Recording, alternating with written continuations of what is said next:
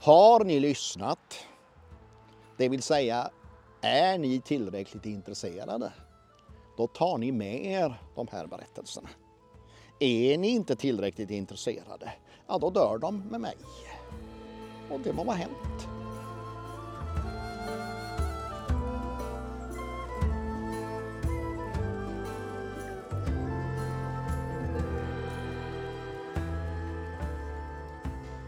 Välkomna till ett nytt avsnitt i podden Arkeologi och historia sydost. I det här avsnittet så är vi i Kalmar län. Men det vi ska prata om har egentligen ingenting med geografisk gränsdragning att göra. Det är ingen plats, ingen lämning, det är ingen tidsperiod och ändå så är det allt det där. Det är nog utan tvekan det äldsta sättet att förmedla vår historia. Men också det mest flyktiga berättandet. Förr i världen, innan radioapparater och streamade filmer fanns, ja, då låg den berättande upplevelsen eller historien från förr helt i vår egen mun.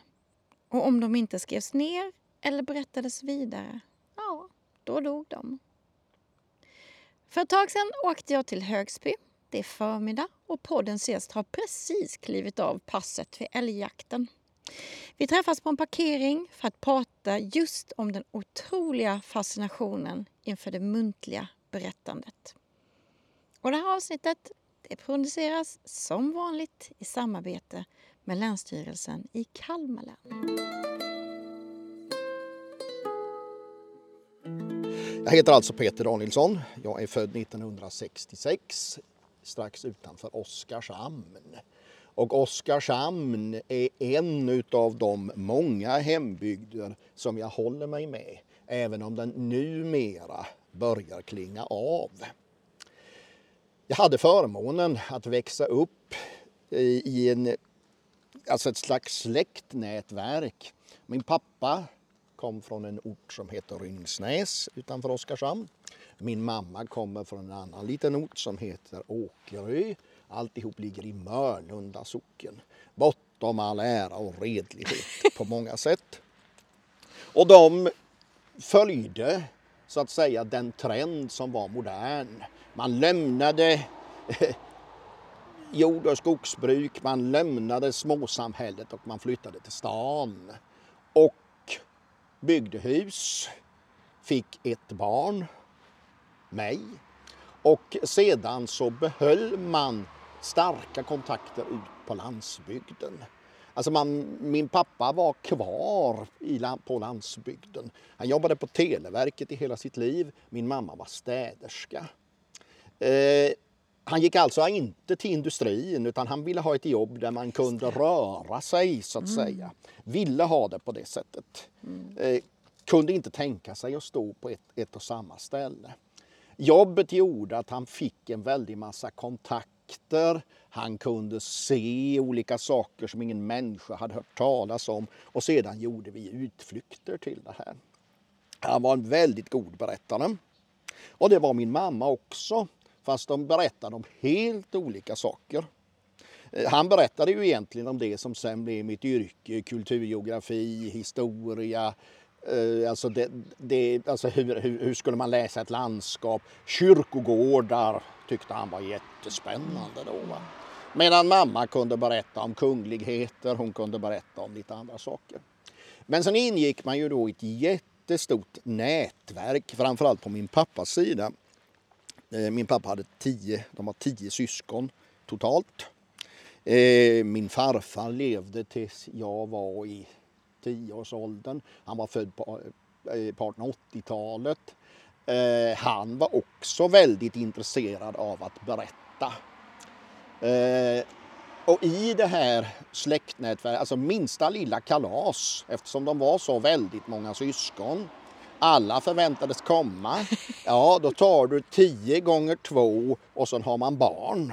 Så alltså minsta lilla tillstymmelsen till eh, födelsedagskalas eller vi säger namnsdagar så var vi ju 35 personer, lätt, som skulle utfodras. Och eh, då eh, blev det alltid så att männen satt för sig så småningom under kalaserna och kvinnorna för sig. Och männen berättade. Alltså det ingick, man, man, man, eh, en, en, god, en god berättare satte man väldigt, väldigt, väldigt stort värde på. Eh, inga ämnen var förbjudna. Det skulle handla om, eh, det kunde handla om släkten. Det kunde handla om livet förr. Eh, det kretsade mycket kring världskrigen. Och då fick man ju hålla ordning på vilket krig det var. Var det farfar som berättade så kunde det ju lika gärna vara första världskriget. Var det någon av farbröderna som berättade så var det andra världskriget i regel. Eh, släktingarna i USA, de var ju liksom livslevande. Jag hade aldrig träffat dem, men de fanns. Och ingenting var eh, censurerat eller någonting. Man gav fullständigt fasiken i att det var en 8-9-årig pojke som lyssnade på de här ibland mycket, mycket, mycket mustiga historierna. Eh, och flera av mina farbröder var också väldigt duktiga berättare. En del av dem hade säkerligen de hade så kallad timing. Eh, jag hade framförallt två stycken tvillingfarbröder och de kunde liksom utan att i en negativ bemärkelse falla varandra i talet så att säga komplettera en bra historia med tajmingen blev om möjligt ännu bättre när de så att säga samspelade, vilket de i nio fall av tio gjorde. På mammas håll var berättandet av lite mer stillsam art. Eh, de var varmt frireligiösa. Eh, man fick där eh, alltså i stort sett berättelser ur Bibeln, Gamla Testamentet till sitt förfogande. Men så hade min morfar, han hade ju levat ett spännande liv före han blev frälst. eh, och det kunde han också berätta om. Eh, och han var en nog så duktig berättare som, som på pappas håll. Men eh, i det tysta, mycket mer lågmäld. Alltså på pappas håll så var de ju alltså, det var ju entertainare alltså. De, de, de tyckte om och liksom eh, farfar kunde bli sur om han inte fick stå i centrum. eh, och det där, det där är en egenskap då som, som, som exempelvis min sambo säger att ja men det lider ju du utav också. Va? Får, får inte du berätta så, så, så, så, är, så är du ju en, du är en rätt så dålig lyssnare egentligen. Eh, det är människor som har kritiserat mig då och sagt Eh, varför har du aldrig varit på en berättarfestival? Nej, aldrig. En medicinman vill inte träffa andra medicinmän. Vill inte lära ut några knep eller någon kan inte några knep. Utan det här faller sig relativt sett ganska naturligt. Mm. Hur, hur, hur, hur, man ska liksom vad som är spännande och vad som är intressant och vad som kan vara tankeväckande på en lång rad olika punkter. Eh, och det här, ja, det tog jag med mig. Mm. Eh, jag har spelat eh, väldigt mycket skolteater när jag är 10, 11, 12, 13, 14, 15, 16 år. Det räddade mig nog väldigt många gånger.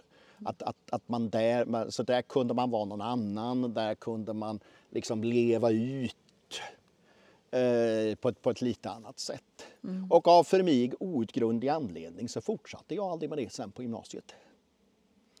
Eh, och förmodligen därför att jag var en ganska dålig skolelev. Jag var tvungen att lägga all min kraft som jag hade eh, på skolarbetet. Eh, sen har jag jobbat som universitetslärare. Jag har haft stor nytta av att, av att berätta eh, i utbildningssammanhang. Och försökte lansera någonting som jag sen valde att kalla läsa landskap. Alltså vad ser ni när ni blickar ut över det här landskapet? Mm. Eh, kan ni använda det här landskapet exempelvis i undervisningssyfte? Och vid ett tillfälle så sa jag bara till studenterna, nu ska ni ha grova skor på er. Vi ska ut och gå. Det är på torsdag. Och då var det ju, då gick vi i närheten av universitetsområdet i Växjö Eh, och det var ju för, ja, en gång i tiden hade det ju varit ett jordbrukslandskap. Mm. Det fanns ett slott, Det fanns en liten herrgård uppe på en kulle. Det fanns granplanteringar, det fanns laggårdar, det fanns torpställen. Och några studenter var ju topptunna och rasande över detta. Varför i hela fridens namn har du släpat ut oss så här i skogen? Medan en del studenter sa, ja men nu fattar jag ju. Stenmuren. Just det. Vad kan man ha en granplantering till? Ja, ingenting, sa den som inte tänkte efter. Jo, sa en student, den kan man använda för att skildra svensk jordbrukspolitik under 1900-talet. Man kan förklara med hjälp av stenmurarna kan man förklara immigrationen till USA. Och så vidare och så vidare och så vidare. Då har man fattat någonting. Eh, omkring år 2000 så skildes jag och eh, universitetet eh, utan större saknad från ändra håll. Jag blev museiman, jag hamnade i Kalmar, jag fick möjligheten att jobba med någonting som heter Alla tiders historia. Och där fick jag ju också möjlighet att använda berättandet. Eh, professionellt skulle man nästan kunna säga. Jag har alltid varit väldigt road av föredrag. Alltså hålla föredrag. Mm. Det är jättekul att berätta. Och eh, en del människor säger att han är som en gammal cirkushäst. Börjar man att applådera så, så stegrar han sig och då kan det bli nästan vad som helst egentligen. Och det här innebär ju då att jag tycker det är kul att hålla i exkursioner. Eh, jag tycker det är roligt att hålla stadsvandringar och så vidare och så vidare. Och ibland har det ju varit så här. Nu, nu, nu är ju släktkretsen, jag ska inte säga bruten, men den glesar ju ut. Mm. Den riktigt gamla generationen, farfar och farfars syskon, de är borta sedan länge. Eh, pappa, alla hans syskon är borta. Eh, I den äldre generationen det lever, det lever någon moster och lite sådana saker. Eh, men jag brukar säga så här, ingen är riktigt, riktigt död förrän man har slutat att tala om den här människan. Just det. Eh, och det där kan man ju ha med sig. Mm. Då finns det ju krafter, personer som jag är släkt med då, som har sagt ungefär så här. Skriv ner. Nej, det är jag inte intresserad utav. Och kan inte riktigt heller. Jag har nog försökt men får ingen stuns i det. Utan då dör berättelserna med mig. Jag tar dem med mig helt enkelt. Har ni lyssnat, det vill säga är ni tillräckligt intresserade, då tar ni med er de här berättelserna. Är ni inte tillräckligt intresserade, ja då dör de med mig. Och det må vara hänt. Någon gång har jag ju sagt så här. De, de äldsta berättelser som jag har hört, de var mitten på 1800-talet. Mm. Det var någon som stack iväg, eh, kanske 1800, ja, 1815 eller någonting sånt där. Mm. Mm. Men om jag, om mina förfäder var likadana som mig, då skulle vi ju kunna gå från 1800 sent 1800-tal och 150 år tillbaka. Alltså skulle vi kunna hamna eh, om ja, alltså frihetstiden 1720-tal. Men nej, nej, det verkar inte funka så. Nej. Det, det verkar inte. Eh, man hade förmodligen fullt sjå med att överleva. Man mm. hade fullt mm. sjå med, med, med andra saker. Man kanske inte var så jätteintresserad av vad som hade hänt tidigare. Jag vet inte. Utan det kanske... har, har människor inte alltid varit? Jo, jo, jag hoppas ju det. Men, men, men, men, men när jag blickar tillbaka, för då skulle ju berättelserna, då skulle ju min farfar som var född 1889, då skulle han ju på 1890-talet kunnat hört berättelser om saker som hade hänt liksom när Gustav III blev skjuten. Mm, mm. Nej. Nej, det fanns inga sådana berättelser. Nej.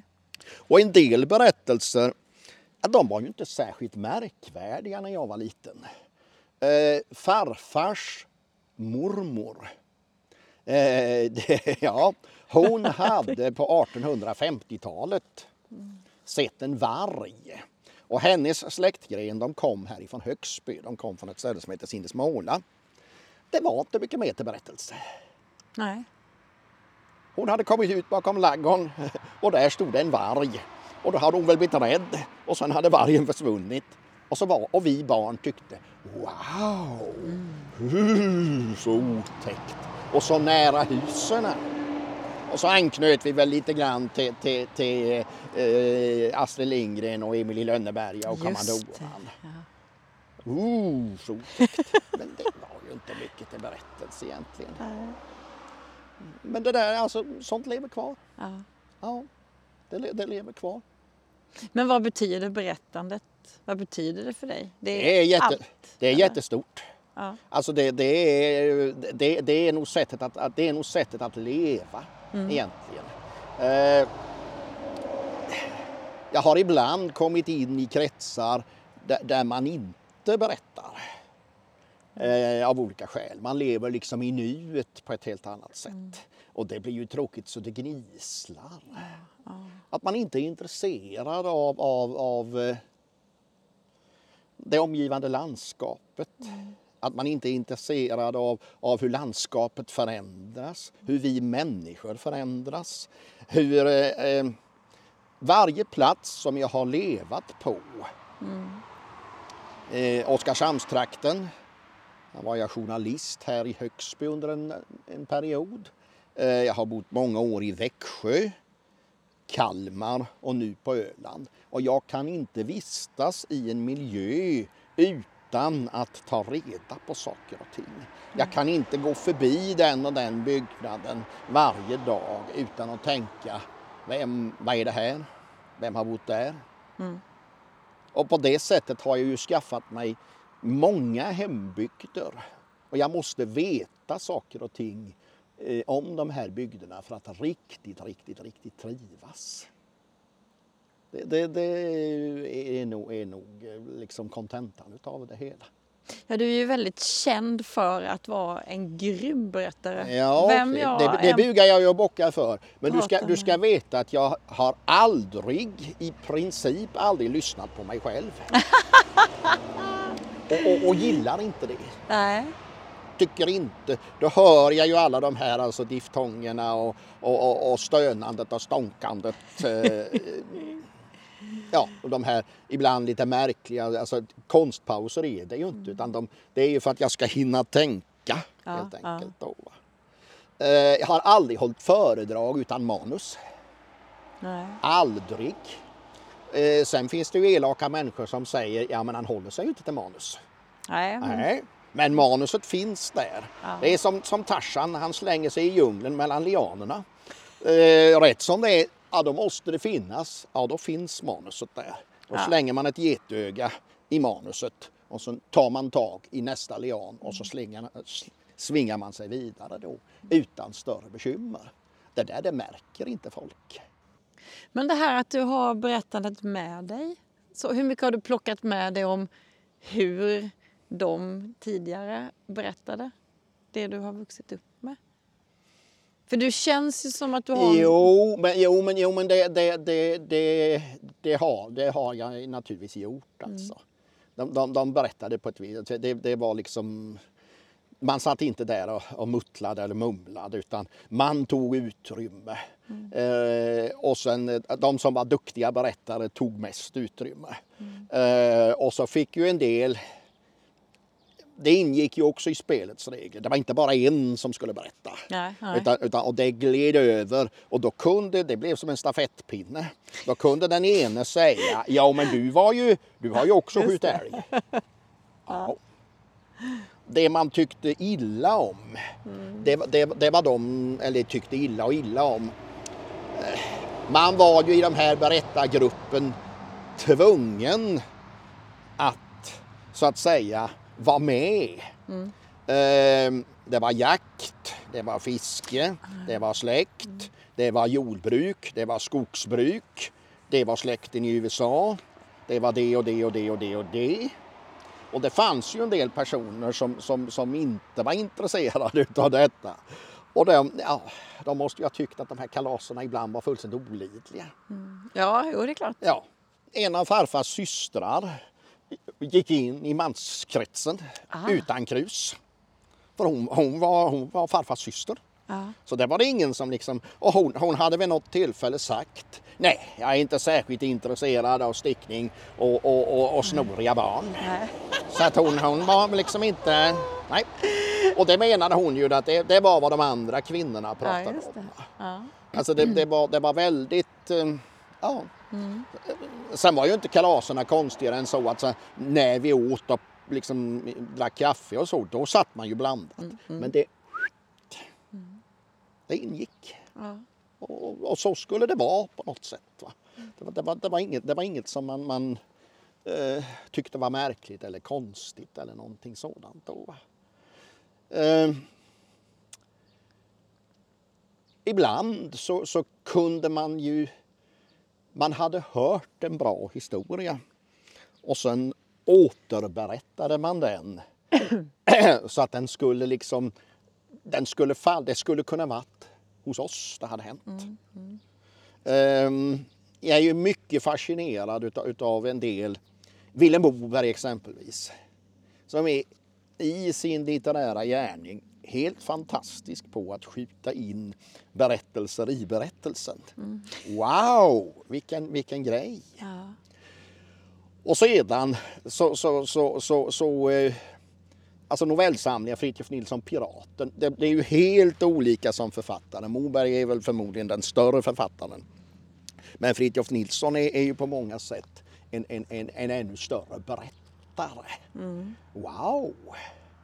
Det är, och sånt gillar jag ju. Sånt gillar jag. Men eh, du läser lika gärna berättelser egentligen som att höra? Alltså Ja. vilket är... Ja, det är hugget som stucket. Ja. Det är hugget som stucket. Och det, det är ju... Någon gång har jag ju försökt mig på högläsning. Eh, Jag, jag jobbar med... eh, Min, min sambo jobbar inom vård. Och, och då har jag näst, alltså som volontärbasis knutits till olika grupper med äldreboenden. Eh, Och det här gör jag helt ideellt så det, det, det gör jag på min fritid så att säga. Eh, Och där, där, där har jag ju någon gång testat högläsning. Eh, Och då visade det sig ju att nej men du milde, det, det är ju lika mycket, jag slänger, jag, jag läser på samtidigt som jag berättar liksom. Så att någon, någon sa ju Eh, jag, har, jag, har, jag, har en, jag har en favorit utav Fritiof Nilsson Piraten som heter Julgäst. Eh, och då visade det sig ju att nej, jag, jag återberättar den ju. Jag, jag läser inte eh, procent. För att det blir för trist och tråkigt. Ja. Nej, utan, utan, utan, utan jag kan den så pass bra så att jag kan återberätta den. Och skulle det, skulle det riktigt, riktigt alltså eh, man, man, ibland så blir man ju anlitad då, ja du ska berätta, berätt, berätta någon historia. Eh, och om du spontant skulle be mig berätta någonting, eh, berätta en spökhistoria, ja då kan jag en, två sådana, mer eller mindre utan till. Eh, likadant, jag skulle kunna göra om den här julgäst så det hade hänt här, eh, på- på min egen gård. Eh, och förmodligen göra detta ganska trovärdigt. Eh, och det, det är ju lite det här alltså, jag får ju ibland passa mig. Ehm, blir jag känd som, som vetenskapsmannen, historikern Peter Danielsson? Nej, det blir jag inte. Utan jag blir känd som Peter Danielsson, historieberättaren. Kan man då lita på det som jag faktiskt vetenskapligt har ägnat mig åt? Eller, eller, eller, är, det, eller är det, var, är han någonstans i, i gränslandet Just det. och tassar?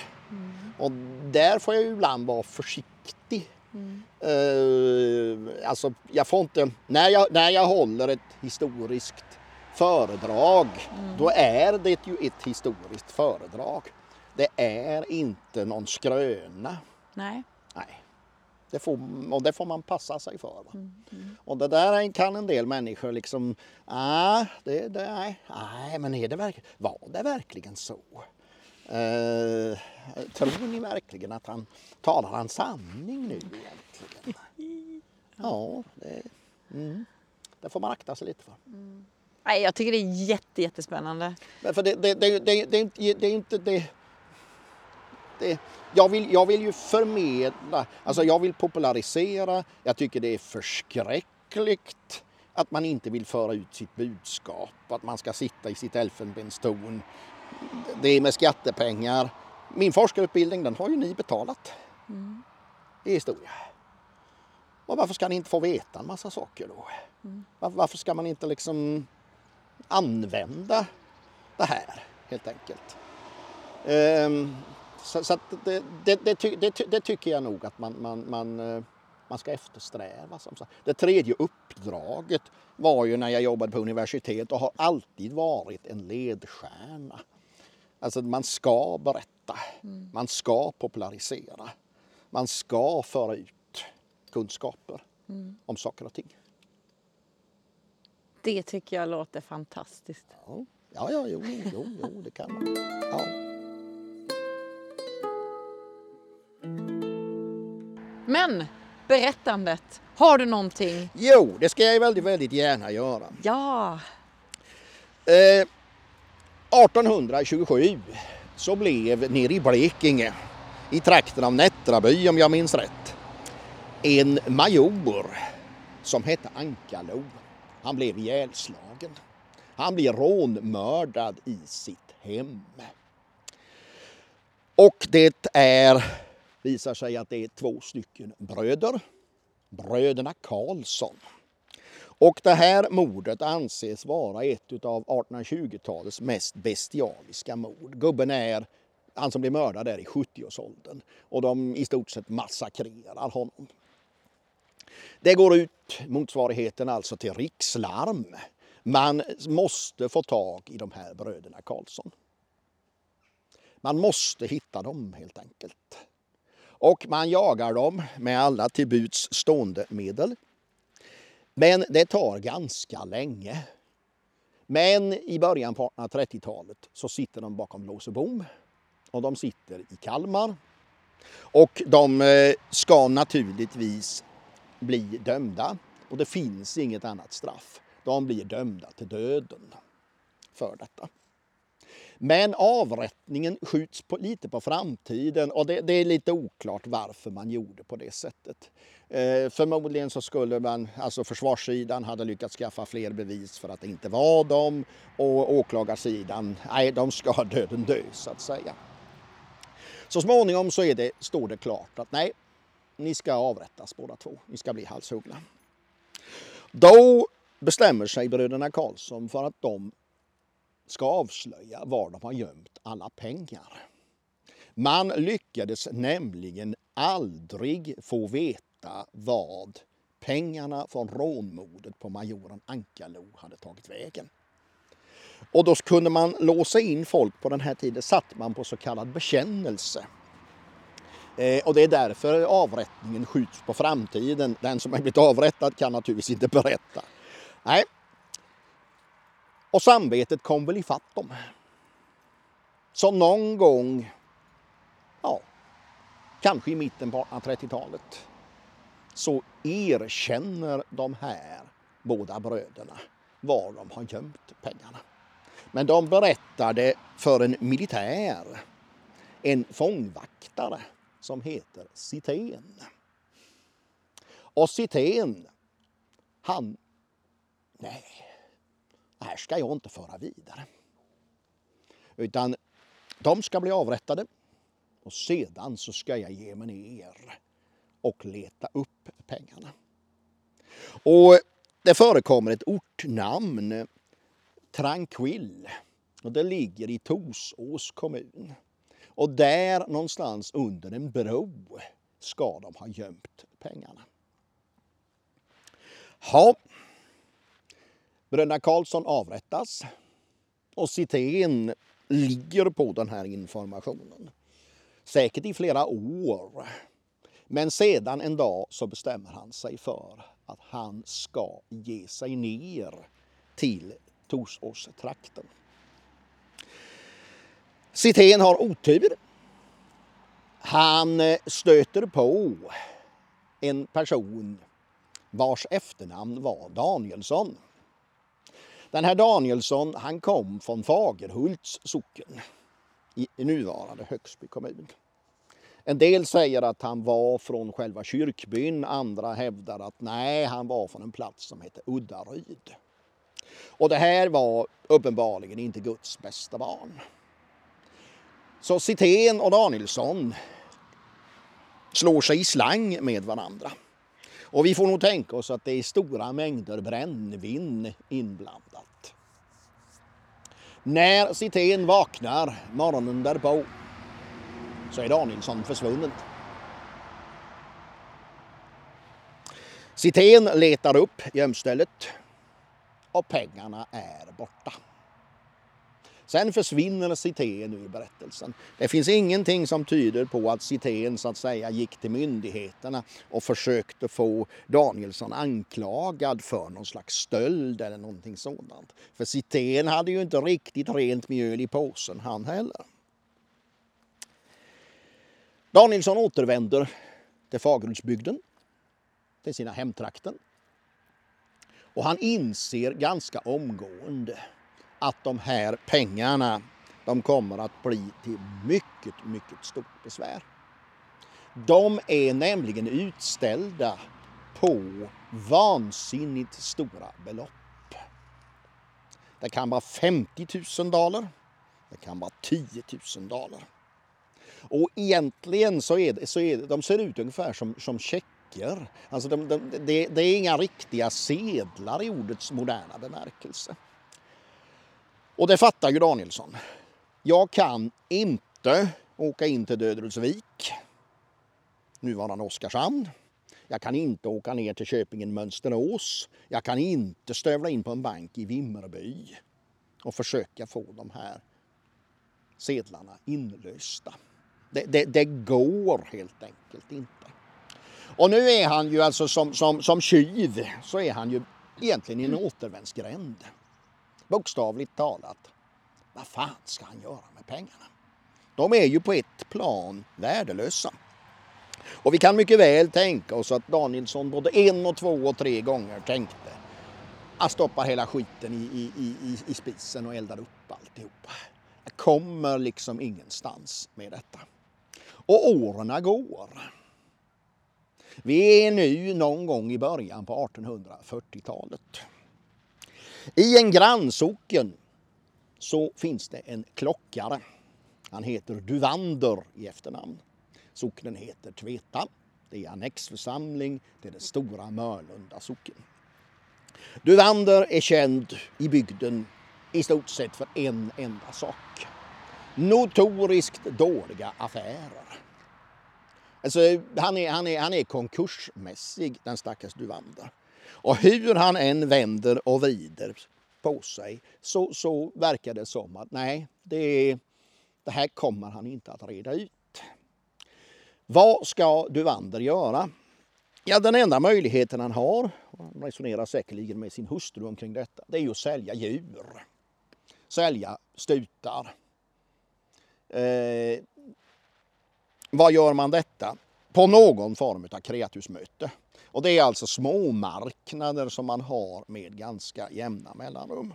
Och för Tvetaborna så är det lättast att ta sig ner till Virserum och där saluföra sina snutar och få loss lite pengar och kanske re lite i sina dåliga affärer. Parallellt med detta så har Danielsson tänkt jag borde kunna använda de här pengarna som dellikvid i kreatursaffärer. Och ödet, eller vem det nu är, ser till att Duvander med sina stutar träffar Danielsson i Virserum. Och man börjar diskutera. Och Danielsson vill köpa. Och Duvander vill sälja. Och man tar några rejäla köpsupar. Man resonerar naturligtvis. Och så kommer man till betalningen. Och då säger Danielsson. Kan du tänka dig att ta den här typen av sedlar. I första vändan inte som, som 100% betalning utan snarast som en dellikvid. Och Duvander, han vet ju knappt inte riktigt vad det här är. Ett par rejäla supar senare så är Duvander med på detta. Han ska få tiotusentals daler utställda på de här sedlarna. Och eh, går med på detta. Och eh, Danielsson tar oxarna och försvinner. Duvander, ja när han kommer hem så är han ju tvungen för sin hustru att redovisa den här affären. Hustrun säger, ja men det här är ju fullständigt nys alltså. Du har ju blivit lurad. På något sätt så är det ju någonting som inte stämmer. Du får gå till prästen i Mörlunda och försöka re i detta. Duvander förväntade sig naturligtvis någon form av stöd från prästen. Prästen blev topptunn rasande, skällde ut Duvander och Duvander återvänder hem. Nu började sprida sig ett rykte i bygden. Duvander, som aldrig har haft några pengar tidigare, dyker upp i diverse olika sammanhang och försöker presentera det här som någon slags betalning. Danielsson köper fler oxar, fler stutar med förespeglingen om de här sedlarna som dellikvid. Men han vågar aldrig visa. Det är bara Duvander som har fått den här typen av sedlar. Och så småningom så når det här till myndigheternas öron. Det blir tingssak utav det. I Danielssons fall så hamnar man här i Staby. I Duvanders fall så hamnar man vid tingsplatsen i Målilla. Och båda nekar till kännedom om de här pengarna. Ingen känns vid dem. Man pressar vittnena. Och vittnena, har ni verkligen sett att de har haft de här sedlarna? Nej, kanske inte. Möjligtvis i vissa rum. Att de såg att man bytte någon slags papper. Det kan ha varit ett brev, sa Danielsson. Danielsson är mycket förslagen. Duvander är mer nedtonad livrädd för att hamna i klammeri med rättvisan.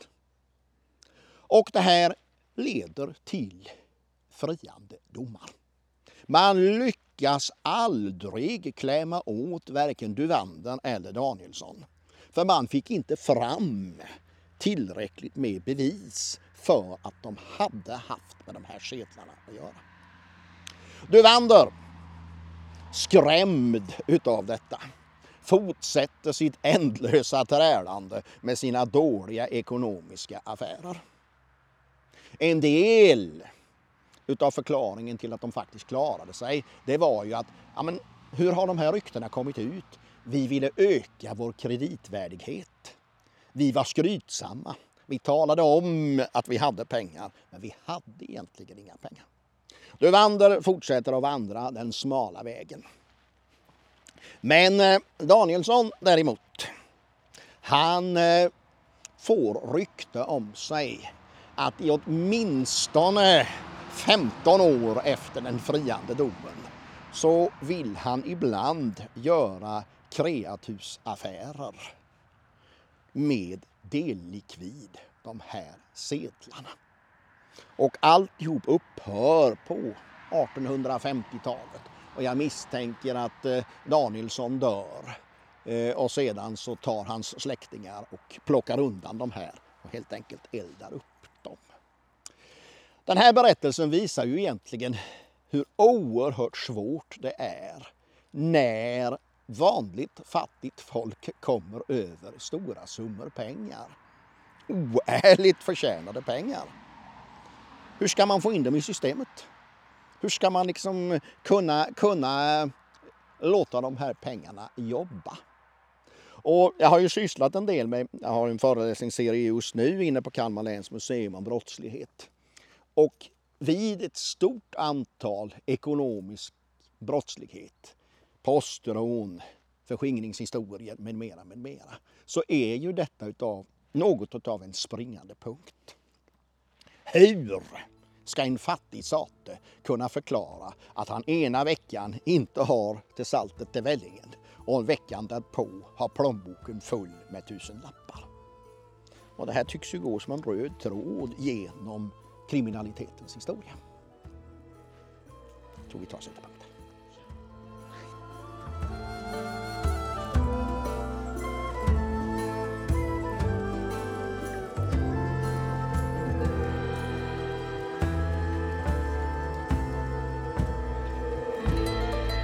där hörde du Peter Danielsson som är hembygdskonsulent vid Kalmar läns hembygdsförbund. Tillika en av Kalmars absolut, eller Kalmar läns absolut främsta berättare. Tack säger jag till Länsstyrelsen i Kalmar län som har gjort detta avsnittet möjligt. Och är du intresserad av att höra fler berättelser eh, av Peter så finns det en länk under det här avsnittet med hans kontaktuppgifter. Och jag vet inte om du kommer ihåg att du hörde att Peter sa någonting om hur långt tillbaka han kunde minnas genom berättelser som han hörde under sin barndom. Han sa mitten på 1800-talet eller så. Och detta är lite temat i nästa avsnitt för då, hör och häpna, så ska vi ta oss nästan tillbaka till mitten på 1500-talet. Först genom ett rättegångsprotokoll från 1643, men det bygger på vittnesmål som har indirekt minne från 1500-talets mitt och slutet på 1500-talet. Vi ska både få höra om och besöka en äng som varit grunden till en tvist sedan mitten på 1600-talet. Men mer om det nästa vecka och jag som är med dig i varje avsnitt heter Lena König.